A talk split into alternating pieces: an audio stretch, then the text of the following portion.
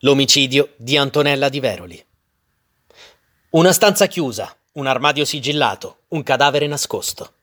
È un giallo claustrofobico, un delitto senza colpevole, quello di via Domenico Oliva 8, Talenti.